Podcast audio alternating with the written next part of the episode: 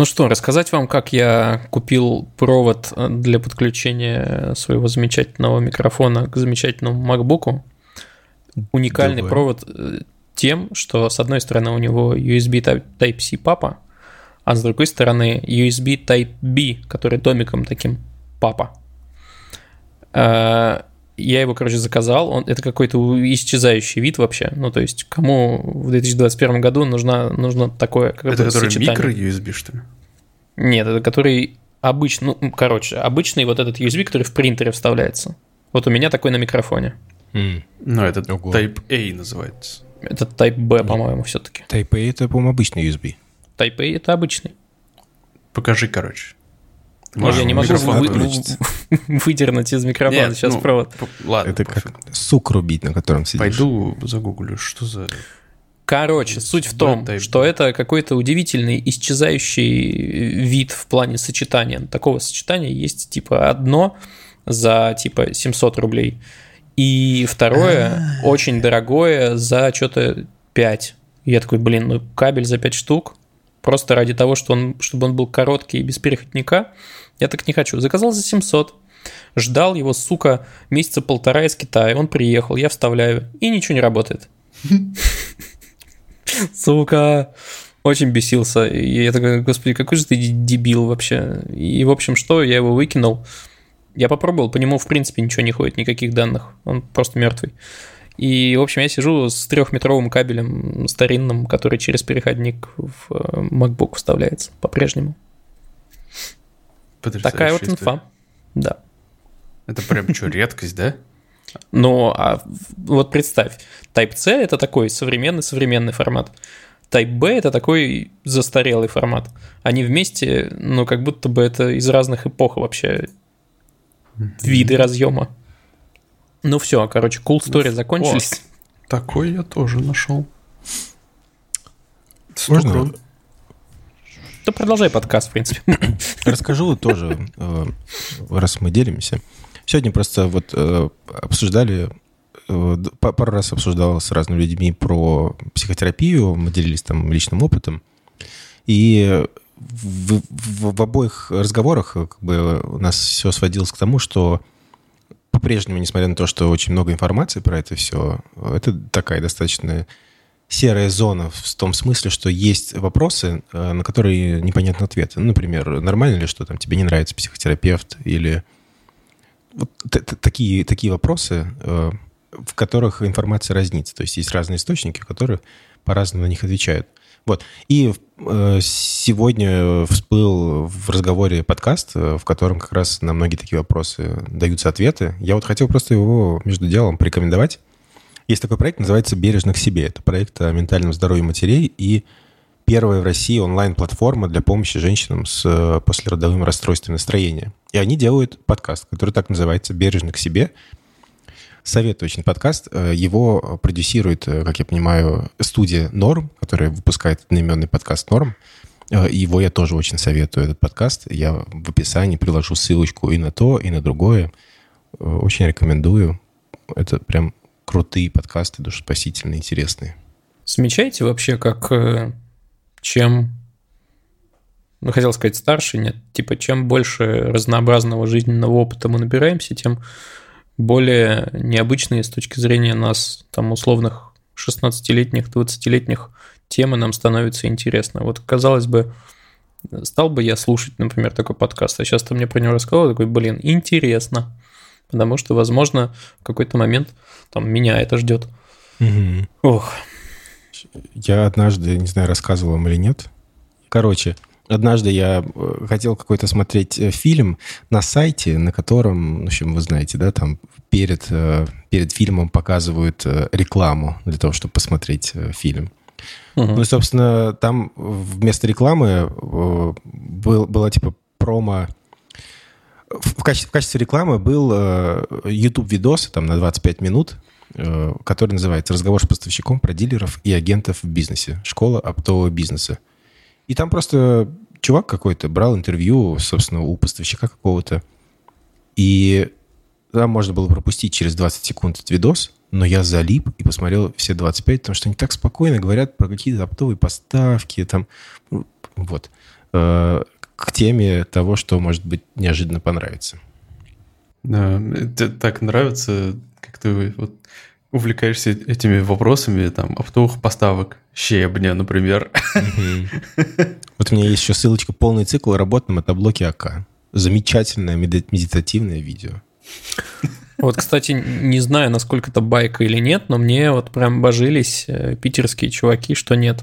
Короче, вот когда ты идешь по центру Питера и видишь э, объявление на какой-то табличке, где-то висящей прямо в городе, э, типа щебень и мобильный телефон, то надо понимать, что по телефону тебе предложат не щебень. А что-то другое запрещенное, да? Безусловно. Блин, а где теперь щебень найти? А это действительно странно в, в, ну, в городе вот так вот щебень продавать. Ну вот, мне кажется, что это довольно правдиво. Я не звонил по этим номерам, потому что... Ну, потому что зачем мне? Щебень. К слову о щебне. Вспомним классику. Щебень, щебенек, щебень. Трудиться нам сегодня лень. Группа «Виа Дорожники». Есть такая песня. Я ее пел когда-то в Хабр Викли. Кайф, кайф. Ну, Поэтому что я ж, вспомнил, да. давайте откроем подкаст для разнообразия. Да? Давайте. Ладно, давай. Хотите открыть как? Нет, просто сделай это за нас. Привет, привет, привет. Подкаст Хоба, 32 выпуск. Собираемся, здесь иногда обсуждаем э, интересные статьи, выпуски. Блин, сори, простите, я просто к чему? Каждый раз я открываю ровно одними теми же словами, и когда я слушаю выпуски, где меня нету, и слушаю, как Ваня открывает, я думаю, блин, как это интересно. Мне хочется тоже как-то неожиданно открыть. В общем, всем привет. Это подкаст Хоба. Здесь шестеро друзей собираются обсуждают иногда интересные статьи, выпуски, волнующие их тем. Меня зовут Далер. Кайф. Меня зовут Ваня. А меня зовут Адель. Вот и познакомились. Когда-нибудь получится.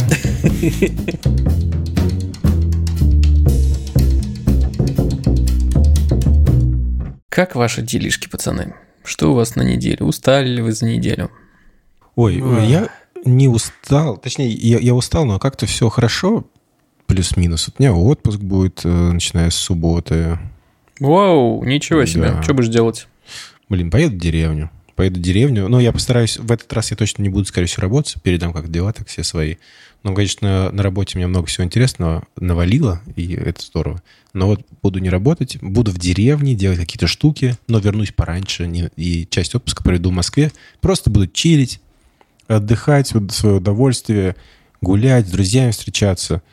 В общем, Зови гулять. хорошо. В Братеево приеду вот на велике покататься. Давай, давай. Вот. Замечательно. А я просто почему эту телегу вообще начал и почему спросил, потому что мы до подкаста только что обсудили, что я, в общем, нерадивый сегодня ведущий, так что если у меня будет хуй во рту, ну простите, я плохо подготовился, а именно вообще никак. А, потому что что? Я все еще сегодня не закончил свои рабочие дела, и, ну, не то, что прям параллельно этим занимаюсь, но там мне нужно поглядывать в чатики, там есть срочные вопросики. Вот. Такой дисклеймер, извините. Если Будем шепотом разговаривать, чтобы Ване не мешать. что. Поехали. Ладно, окей. Тут Лев принес тему. Лев принес, а Льва нет. Ну ладно, тема довольно забавная. Давайте я ее разгоню. Называется она «Самый богатый инвестор – это мертвый инвестор?» Вопрос. Так, так, так, так. А, это вопрос. Я думал, это утверждение. Но статья как бы приводит нас к выводу, что в итоге это так. Главная идея, в общем, это байка такая, которая ходит по Уолл-стрит. Это, она заключается в том, что а, если взять, например, и провести какой-то анализ счетов инвестиционных по клиентам, то выяснится, что счета с самой высокой доходностью принадлежат зачастую умершим или неактивным клиентам. А что банки или брокеры делают с такими счетами? Они могут ими как-то распорядиться, интересно или нет? Я так понимаю, что на самом деле нет. Это же наследство. Угу. Блин, интересно, интересно. Это возвращает к нас, кстати, к вопросу, по-моему, в каком-то из недавних выпусков я затирал про идею того, что завещание, это прикольно. Я бы просто на листочке записал все доступы, пароли и вот это все на всякий случай. И Записал уже. в ящичек. Да, да, да, у меня есть такое. Мгм. Просто на всякий случай. Ну, окей. Э, Короче, тут провели такое вот исследование, что а, вот и выяснилось, что у тех, кто активно торгует на рынке, прям пуляет акциями каждый день, э, следит за всеми котировками, пытается как-то выйти в плюс и так далее.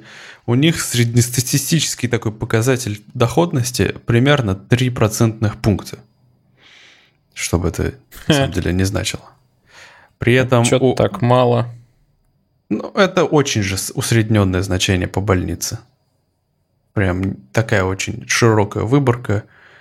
И, ну, так, такое вот среднее значение. Ну, хотя бы не минус. Знаешь, это уже, наверное, показатель того, что в целом на подобным образом проще заработать, чем проиграть, скорее всего, все деньги.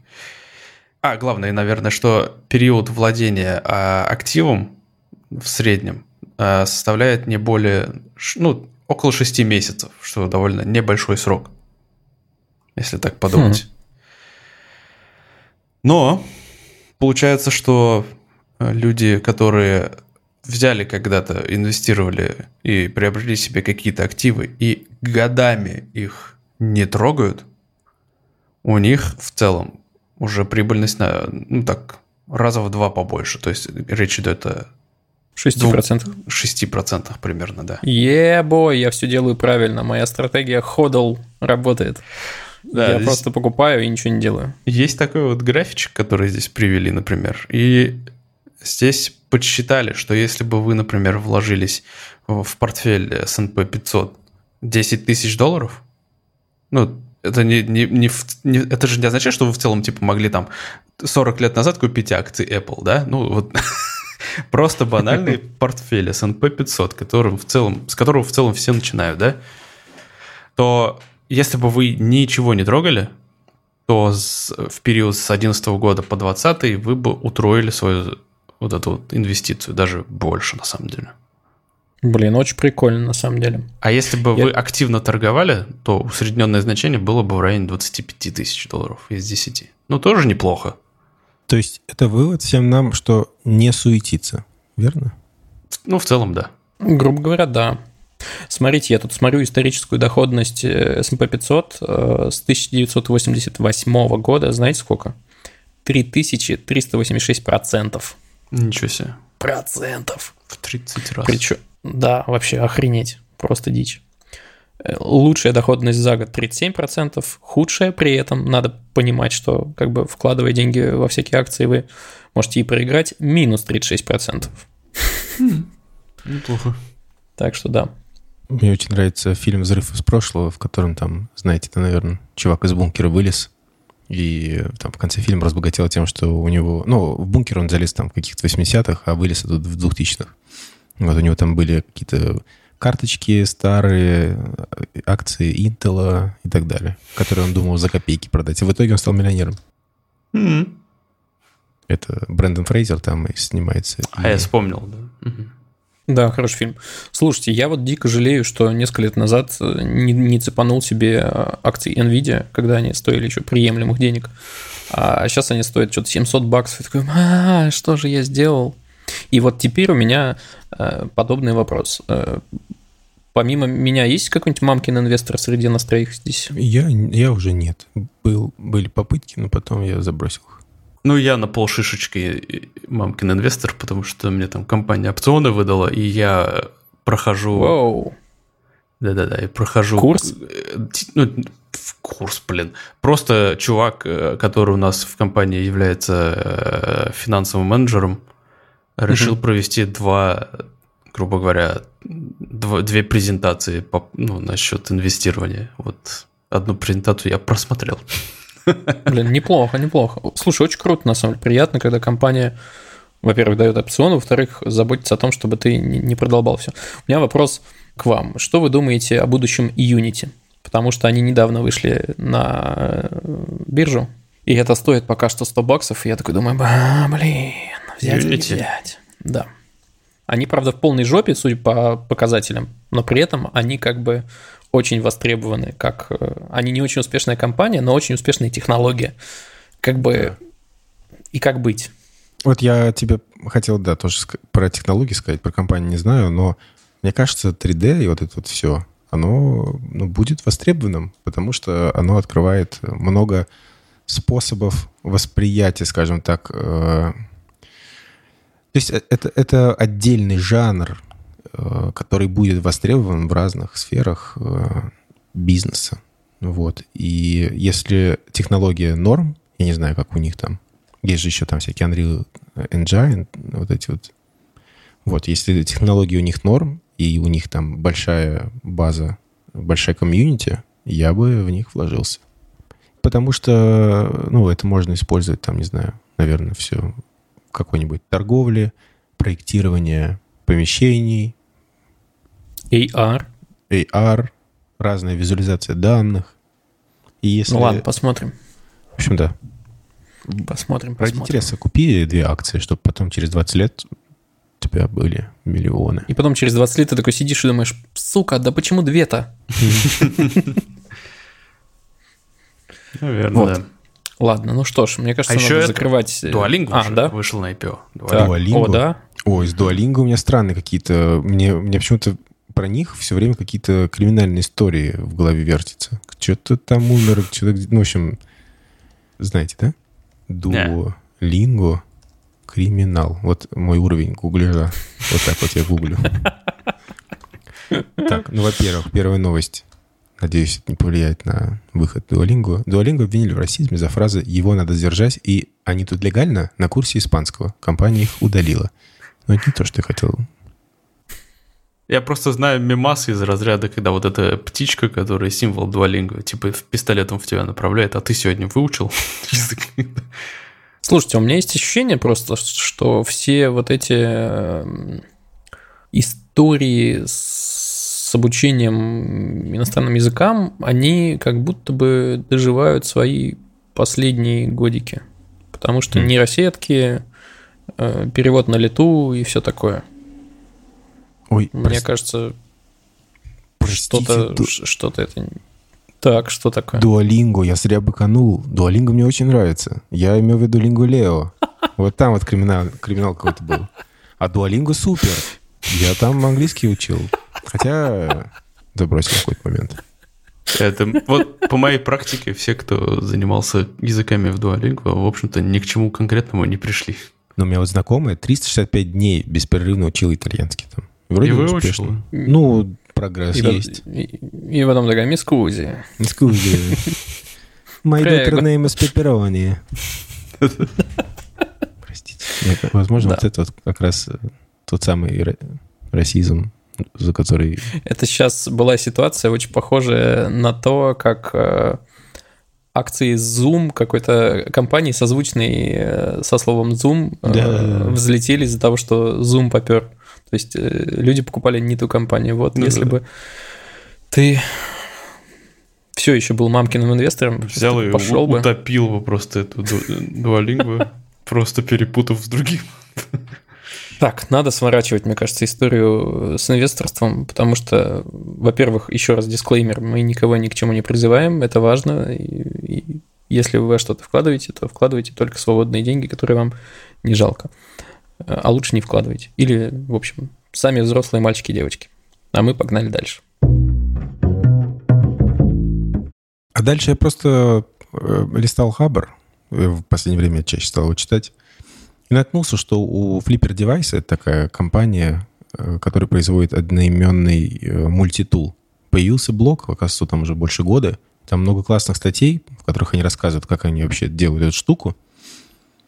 В частности, вот там есть статейка про то, как они прикручивают э, к Flipper Zero вот этому, собственно, устройству домофонные ключи. То есть там есть и считыватель, и эмулятор. И они подробно рассказывают, как они вот, э, ну, процесс э, интеграции.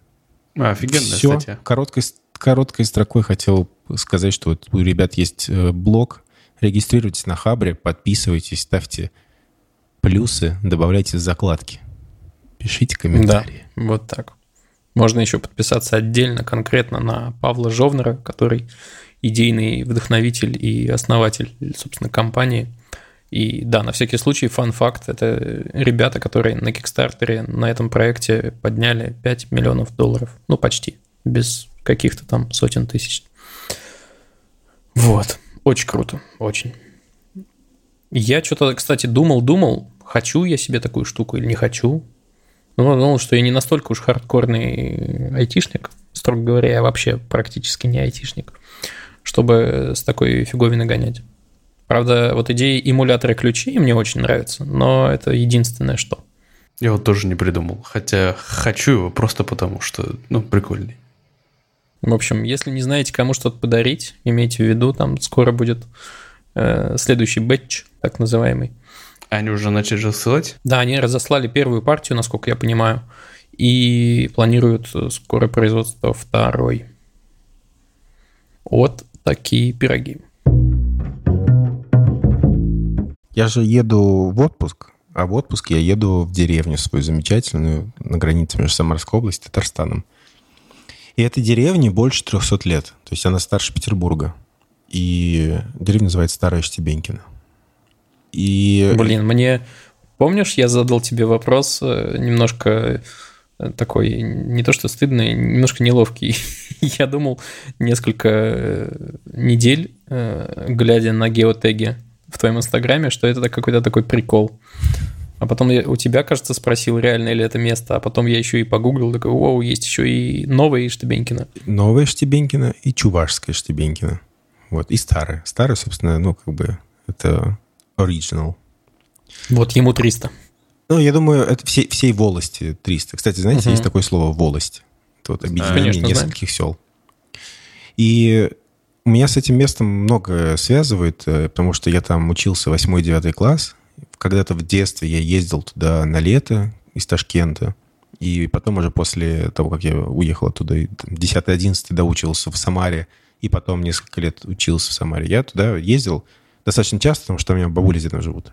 И с этим местом у меня много странных, э, ну, в общем, много разных чувств, э, таких амбивалентных. С одной стороны, конечно, это, как и любая русская деревня, это очень красиво, и, ну, потому что в России невероятная природа. Это очень красиво, очень самобытно, но в то же время это очень депрессивно и очень такое тоскливое и тягучее место, деревня, вообще в целом, э, Старший Бенкин в частности. Простите, если, ребята, если вы тут меня слушаете. Почему тягучий? Ну, потому что... Ну, там как будто, ну, я не знаю, я там не был, но говоря о... Время остановилось. Да-да-да, как будто время застыло. За застыло время, при том, что, ну, мне кажется, стагнации как бы не существует, наверное, да, все как-то либо вперед, либо назад. И там постепенно все приходит в упадок, деревня постепенно вымирает, потому что молодежь как бы уезжает, э, старики помирают. И при этом это все наслаивается э, вот какой-то, знаете, такой поверхностной э, модернизации. Там очень, ну, в деревнях исторически срубовые дома э, из дерева.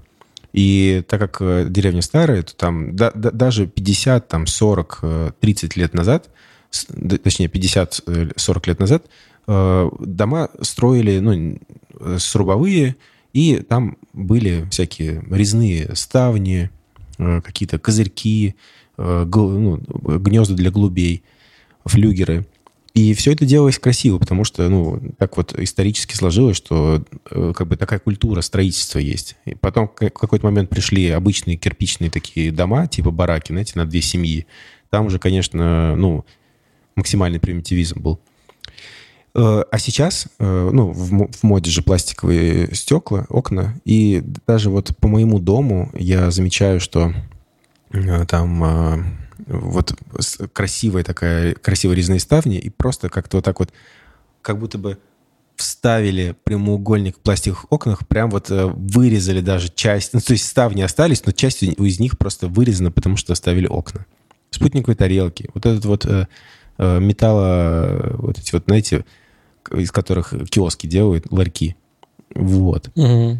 И, собственно, подводка к тому, что вот на ноже вышла интересная статья, называется «Западные сериалы не смотрим, муж не любит. Особенности медиапотребления в современной российской деревне».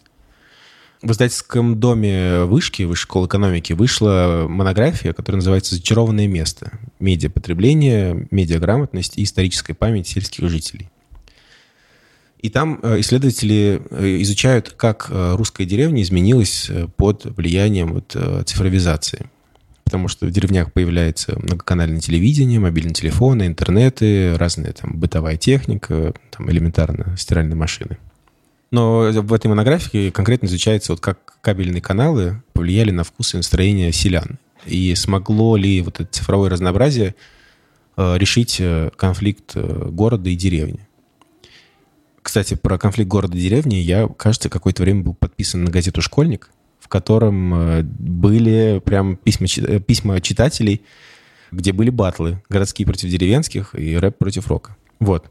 И, э, собственно, в этой статье в начале просто а, рассказывается про то, э, какая деревня, ну, достаточно ригидная, про то, что вот то, какой она была там в советское время, там 50-е, 60-е и так далее, в плане убранства внутреннего, это красный угол с иконами, это там, не знаю, вот эти вот э, металлические с решетчатой, с сеткой рабицы такой кровати, какие-то столы советские. И все это не то, что... Не, ну, то есть оно как бы по-прежнему сохрани, сохранилось э, и продолжает э, существовать. То есть антураж и быт э, не сильно меняется. И даже э, с приходом разных, разной бытовой техники, типа там стиральной машины и так далее, э, это не заменяет вот эту вот э, традиционную как бы роль женщины, а просто там упрощает ее жизнь, потому что у нее там появляется больше времени свободного.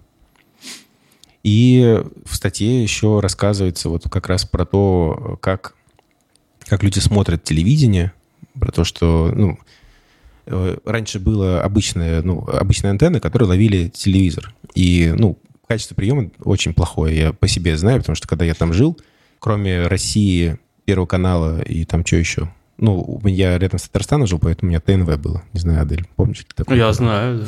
Там классные передачи были, как э, чуваки на баяне играли и караоке пели. А еще была передача «Башваткыщ». Как? Головоломка. На татарском просто называется головоломка. Викторина, типа... Ну, типа поле чудес, короче. Вы представляете, как я, как я мучился с тем, чтобы антенну извернуть так, чтобы там шипящие, просто хоть немножечко картинка со звуком появля, появлялись ТНТ или СТС. Это минуты минуты какого-то, как будто я на необитаемом острове, и где-то впереди корабль. Я такой машу ему, я тут, я тут. А, ну, корабль проплывал мимо обычно.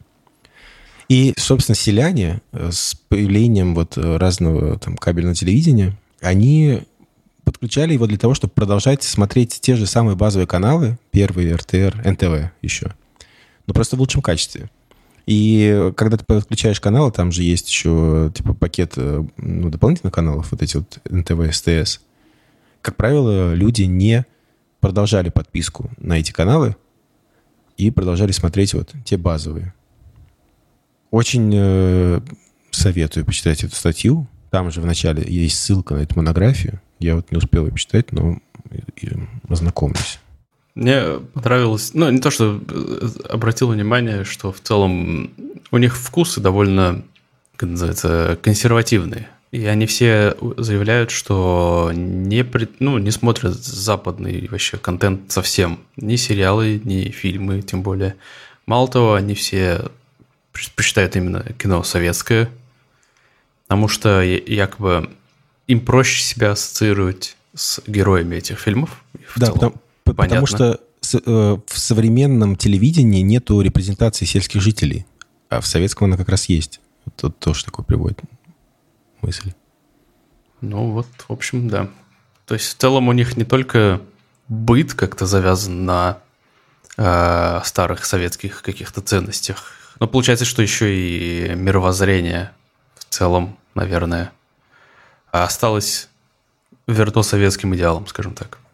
Слушай, ну это же все сильно переплетено на самом-то деле. То есть одно тянет за собой другое, и вот так по кругу. То есть если бы у тебя был другой быт, возможно, э, ты бы иначе смотрел на мир в целом, и ну, у тебя были бы другие ценности, соответственно, и все такое прочее. Вот поэтому, блин, не знаю. Вот для меня большая загадка на самом деле. Ну, типа, почему, грубо говоря, бабушка, живущая в деревне, у которой есть там высокоскоростной, на самом деле, в Подмосковье, высокоскоростной мобильный интернет, э, по-прежнему смотрит там, грубо говоря, первый канал НТВ, но там не читает вот тысячи невероятных, удивительных статей на Википедии, например. Хотя, ну, читать человек любил и любит. Непонятно. Еще один нюанс, который мне казался интересным. Э, в этом исследовании в целом делается вывод о том, что несмотря на то, что они в целом постоянно смотрят первый или первый канал или Россию, э, у, у сельских жителей нет доверия к новостям, потому что, ну, они все говорят, что эти, они там либо хвостунишки, мне понравился, либо эти новости не имеют никакого отношения к ним, непосредственно самим сельским жителям. И... Потому что для них это какая-то параллельная вообще жизнь. Да, То еще... есть она их не касается. Там, как, кто там у руля у государства вообще сменится, они не заметят. Да, и типа главная мысль в том, что они... Э, ну, типа, у них есть возможность проверять эту информацию, которую им преподают в новостях, да, преподносят, а они решили просто ну, отрицать. Ну, то есть Просто в штыки воспринимать ее, даже не принимать на веру. Вот так. Я немножечко завидую этим ребятам отчасти. Потому что, ну, то есть ты, ты сам по себе как будто ты не зависишь на самом деле от того, что снаружи происходит. В этом какая-то есть своя фишка. Ну и, наверное, поэтому появляются всякие э, дауншифтинги и вот это вот все. Угу. Короче, как всегда, call to action, ребята, заходите в чат в Телеграме, рассказывайте вообще, давно ли вы заезжали э, на деревню к бабушке, или жили ли вы вообще в деревне, или вы городские. Очень интересно. И что думаете вот по этому поводу? Фан факт. На 1 января 2020 года городское население в России составляло 109,5 с копейками миллионов человек, а сельское 37 с копейками миллионов. Хм. Вот оно как. Угу. Ну, городское это тут, конечно, немножко лукавство, потому что там ПГТ там тоже, я думаю, считается городским населением, хотя по факту, ну, ребята. Ну, ПГТ это же сколько там, больше 100 тысяч? Нет, это меньше. Меньше? 100 тысяч это город уже, город-город. ПГТ сколько людей? Вот так вот Далер гуглит. Фан-факты для вас. От 3 до 12 тысяч. Это уже ПГТ.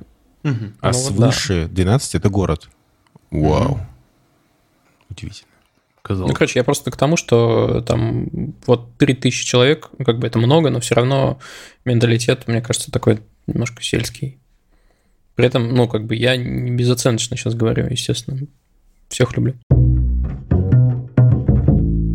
В общем, тут на днях просто какой-то чувак на форуме сказал, что у него есть данные 700 миллионов пользователей LinkedIn.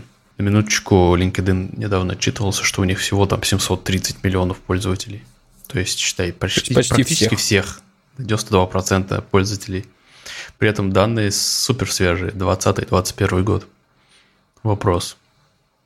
Э, сразу там Пам-пам. много вопросов, на самом деле. Ну, короче, авторы статьи, которые там, ссылка будет в описании, э, связались с этим чуваком, он просит за весь набор данных 5 косарей вечно зеленых. А для того, чтобы... Это немного, кстати. Да, это немного на самом деле. Но там... тысяч. Да.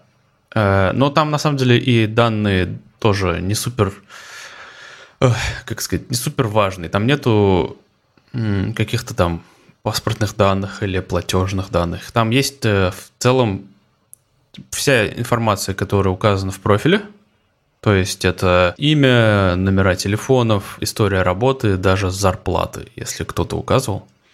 Но еще там есть э, некоторые пункты из разряда э, геолокация, то есть откуда, например, последний вход был произведен. И этого уже в целом так просто получить нельзя, потому что на сайте это напрямую никак не отображается. И, значит, авторы этой статьи с человеком связались, сказали, что он все это получил через официальный API, который используется LinkedIn. вопрос, почему это доступно ну, широкому пользователю, скажем так. Ну, в общем, этот вопрос, который остался без ответа, хотя LinkedIn сами выпустили официальный ответ и говорят, что никакой там жизненно важной информации не утекло. Но и эту информацию тоже как бы не хотелось бы э, сделать общедоступной. А главное, это же означает, что такое количество э, данных означает, что эти данные были слиты даже у неактивных пользователей или у тех, у кого были закрыты приватные странички. А в чем смысл тогда приватности? Ну, в общем, а вот, вот у меня так. вопросик на самом деле. Вот чувак такой смотрит в опишку и видит, что у него есть доступ ко всей этой требухе, и начинает делать запросы. Угу. Я правильно понимаю, что это 700 миллионов запросов? Если не больше. Ну, то есть... То есть он просто спартил, да, получается? Ну да. Тогда следующий вопрос. А неужели никто в LinkedIn такой не удивился? О, 700 миллионов вопросов в достаточно короткое время. Ну, я думаю, что чувак, в общем, не глупый. Возможно, это были разные айпишники и вот это вот все, но тем не менее. Ну да. Ну, Большие, большие вопросы, короче, у меня к LinkedIn. Я бы не стал в них вкладываться. Вот. Э, ну, ну да, они как-то это... Ну, это несложно было бы заметить и как-то предотвратить, наверное, но никто не, не попытался. Ну, не знаю. В общем, на самом деле, хотя вроде бы как и никаких супер там жизненно важных данных не слили, тем не менее, даже того, что есть, уже в целом достаточно для целого ряда, наверное, таких нежелательных сценариев использования, потому что это же, считаюсь, включает социальный инжиниринг. Многие люди не хотят, например, э, раскрывать там информацию о том, где они работали или сколько они получают. Ну, то есть, мало ли, там, указал зарплату, потом скрыл. Но в опишке это будет доступно, и, соответственно, в этой базе, скорее всего, тоже. Поэтому, ну, скажем так, можно ожидать всякого рода фишинги, можно ожидать, как это называется, похищение личности, то есть э, регистрации под этими данными где-то еще, например. Кстати, да. Блин, ну что, будьте бдительны, чуваки. При этом не то, чтобы LinkedIn был, насколько я понимаю, прям супер популярный в России, но тем ну, не менее... Вообще заблокирован. да, с учетом того, что он официально заблокирован, хотя у многих там через прокси и VPN все это работает, у некоторых даже через э, прямо э, VPN компании это работает. вот, но тем не менее, да, быть на чеку, наверное, стоит. И пойти и сходить на всякий случай парольчик поменять. Хотя тут дело не касается пароля, но тем не менее. Ну да, я он двух факторов подключил по этому поводу. Вот да, сейчас тоже схожу. Спасибо за этот репорт. Ну и все, собственно, Тут особо нечего говорить, кроме того, что LinkedIn не молодцы сегодня. Ответы на вопросы слушателей. У нас в описании подкаста есть Google форма, куда вы можете отправить нам любой интересующий вас вопрос. Ваш, вас вопрос. А мы на них в одном из выпусков ответим. Вот сегодня отвечаем на вопрос Игоря. Игорь пишет. Всем привет. Работаю в Татнефти, занимаюсь геофизикой. Сейчас как раз проводим полевые исследования, катаемся по деревням Татарстана на УАЗике. Жара жуткая. Параллельно слушаю хобу. И вдруг возникает вопрос для вас. Окрошка на квасе или на кефире? Ну и вообще, как справляетесь, как переносите жару? Я вот очень тяжело. Извините, если вопрос отправился два раза, связь периодически пропадает. Спасибо за подкаст. Спасибо, Игорь, что слушаете. Спасибо, что прислали на вопрос. Окрошка Только на квас, кефире. Значит. Только квас. Ребята, э, в общем, у меня для вас обоих предложение съешьте блядь, салат отдельно и выпейте квас отдельно. Что вы мучаете вообще жопу? Это, это очень Один странное, противоестественное. Ты как-то сейчас, э, не знаю, еда. меня, это, friendly fire, Ваня, я говорил окрошку на кефире вообще-то. Ну и, и кефир тоже отдельно попей. Я не знаю, для меня это просто какие-то несовместимые вещи. Ну, то есть это вот напиток. Это все равно, что... Ну, то есть теоретически туда можно залить, не знаю, Red Bull. Прикиньте. Ну, можно. Я даже видел в каких-то пацанских пабликах окрошку на Ягуаре, вот что-то такое. Вау. Это какая-то совсем дикая вещь. Ужасно. Ну, то есть, теоретически, ну, то есть, и, и для меня это вещи одного порядка. Типа, вот вы такие, ягуар, фу, а для меня и квас, вот в салат это фу. Типа, и кефир тем более. Есть еще какие, минералка есть еще вариант. И всякие там сыворотки. Вот что-то такое. Ну, в общем, наш подкаст а. представляет э, полный спектр предпочтений. Ну, мне кажется, на самом деле, что ты просто... Ты, ну, ты пил домашний квас когда-нибудь? Конечно. Ну вот с домашним Мы... квасом окрошку пробовал? Mm-hmm. Ну, я пробовал, это не, не, не единожды. Хм, ты странный. Не, как бы, ну, не настаиваю. В том смысле, что это я, конечно, эмоционально вам выдал, потому что каждый раз, когда я вижу, как люди едят окрошку, я такой... Вот. Это один из тех продуктов, которые с возрастом я не полюбил. В отличие, например, от какого-нибудь горохового супа с копченостями. Это, конечно, э, жара, жара, чуваки. Как вы переносите жару? Ну, есть Замечательно. Пуль... Ну да, Адель эмигрировал. Есть пульверизаторы, пшикалки, в общем, для растений. Я потерял недавно штуку, которая пшикает. До этого я брызгал на себя. вообще, мне кажется, я просто терплю, просто пережидаю. Ну, смотри, в принципе, в офисе Канди Правильно ну, же? так примерно, да. Ну, до офиса добраться надо. В метро, в принципе, хорошо. Да. Ну, сейчас в Москве В новых уже... поездах. Угу. В новых поездах хорошо. В старых не очень. В автобусах, в принципе, тоже. Трамваи. Да. Если какой-нибудь дурачок не открывает форточку. Просто. И главное, ведь не объяснишь. Такой приходишь, закрываешь, он на тебя смотрит, как на врага народа. Ну, типа, подожди 10 минут, станет холоднее. Нет, надо срочно обдуться. Вот. А я этот, видимо, зажравшийся, я просто когда делал ремонт, убедил всех жильцов квартиры, а нас двое, что нужно в каждом помещении по кондею. И, в общем, мы очень радуемся. Но вот в эту дикую жару в Москве я понял, что есть одна это, недоработка в туалете очень жарко. Там нет кондея, да? Там нет. То есть, если это была бы какая-то центральная система, я бы, думаю, догадался туда сделать какой-то вывод, ну, типа дефлектор. Но поскольку это, ну, типа, сплит-система, одно помещение, один модуль, ну, нет, до, до туалета дело, дело не дошло. Ну, это, ну и замечательно, не будешь там подолгу сидеть. Я бы еще посоветовал носить легкую одежду, льняную, например. Не носить синтетику. Носить с собой бутылочку с водой, чтобы можно было, если больше что... пить. Да, больше пить. Помочить там, не знаю, тряпочку, лоб себе протереть водой. Носить панаму. Хотя вот купил себе панаму, и мне что-то жарко в ней припекает. Не понял сути советов носить панаму или кепку. О, чуваки, кстати, вот раз уж у нас такой какой-то разнузданный, э, лоскутный подкаст, мне так кажется, по крайней мере, во время записи. Раска... Да, расскажу вам еще про одну штуку. Я же бреюсь на лысо нынче. И что я понял? Во-первых, что лысина очень быстро подгорает. И вот на такой жаре особенно быстро. И я узнал о существовании такой вещи, как докер. Это такая это такая кепка, только без козырька. Ну, то есть а. она вот угу. по, по ощущениям, она прям кепка. Она из такой же ткани сделана. Довольно плотная, но при этом, ну, это как бы не зимняя шапка, даже не осенняя. То есть она тебя не греет. Это просто защита поверхности э, от лучей. Вообще дико кайфовая. У меня сразу в голову контейнер, докер-контейнер. Да, это же виртуальный образ.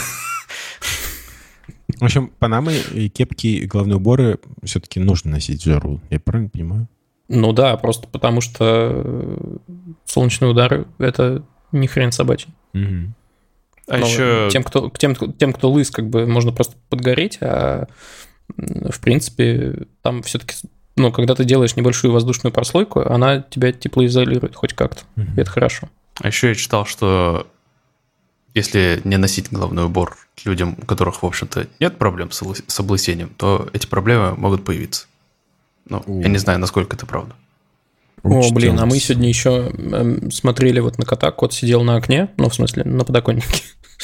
Под прямыми лучами солнца ты его берешь, а он горячий, горячий, горячий. А если руку запустить внутрь шерсти, оказывается, что кот-то, в общем, нормальной комнатной температуры. Вот это, конечно, очень крутая тема.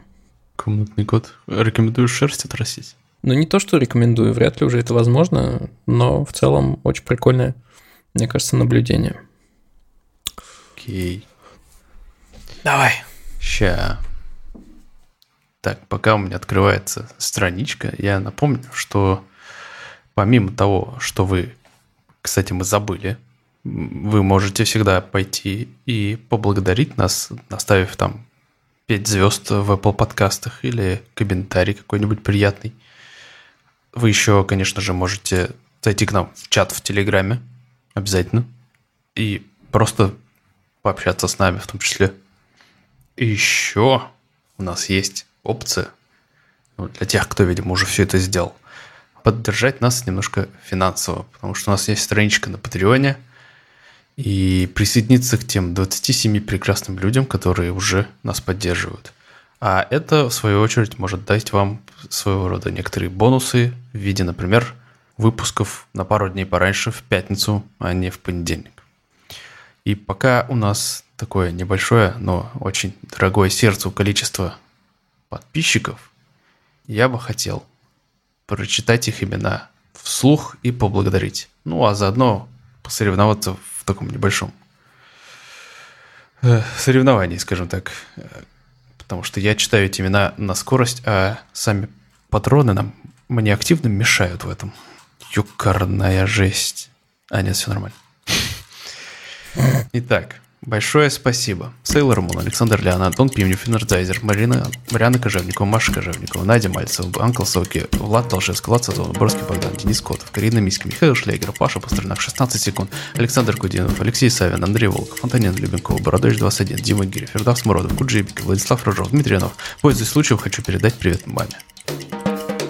20 секунд. 19 секунд, 62 сотых. Да. Ну, у меня 20, ладно. Четенько, четенько. Эх. Рекорд 18, насколько я помню. Да-да-да, по-моему, 18. Быстрее не был. Блин, ты знаешь, что подмывает тоже поучаствовать? Как будто бы, может быть, в следующий раз попробовать. Ну, попробуй, да, попробуй. интересно побить рекорд. Что ж, ребята, сейчас Далер скажет вам заветные слова о том, как вы нам важны и что, в общем, мы ждем от вас. Это чистая, чистая правда дорогие слушатели, спасибо вам, что вы слушаете нас. Спасибо, что пишете нам отзывы, ставите оценки свои.